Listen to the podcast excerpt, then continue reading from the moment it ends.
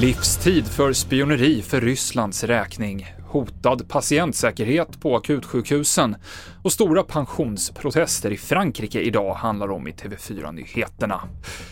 Inspektionen för vård och omsorg, IVO, riktar svidande kritik mot regionerna för de usla förhållandena på en rad akutsjukhus.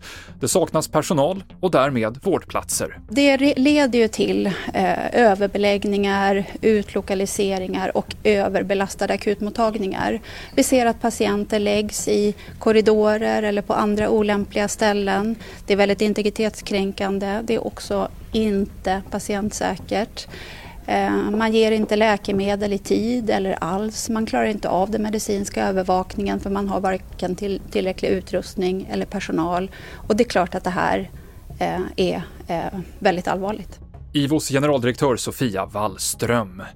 Två bröder dömdes idag för att ha spionerat för den ryska militära underrättelsetjänsten GRU under lång tid.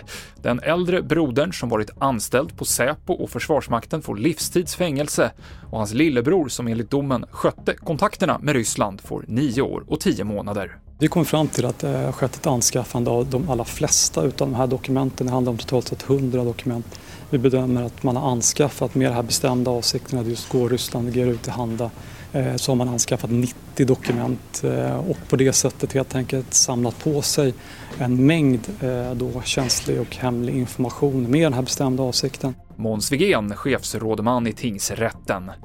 Hundratusentals personer har demonstrerat i Paris och andra franska städer idag. Det handlar om protester mot en planerad reform som ska höja pensionsåldern från 62 till 64 år. Och omfattande strejker har gjort att många skolor hållit stängt idag och att stora delar av tågtrafiken har stått still. Och det blev en lyckad comeback i skidskyttevärldscupen för Elvira Öberg. Hon slutade trea i dagens sprint efter fullt skytte Öberg missade tävlingar förra veckan på grund av sjukdom.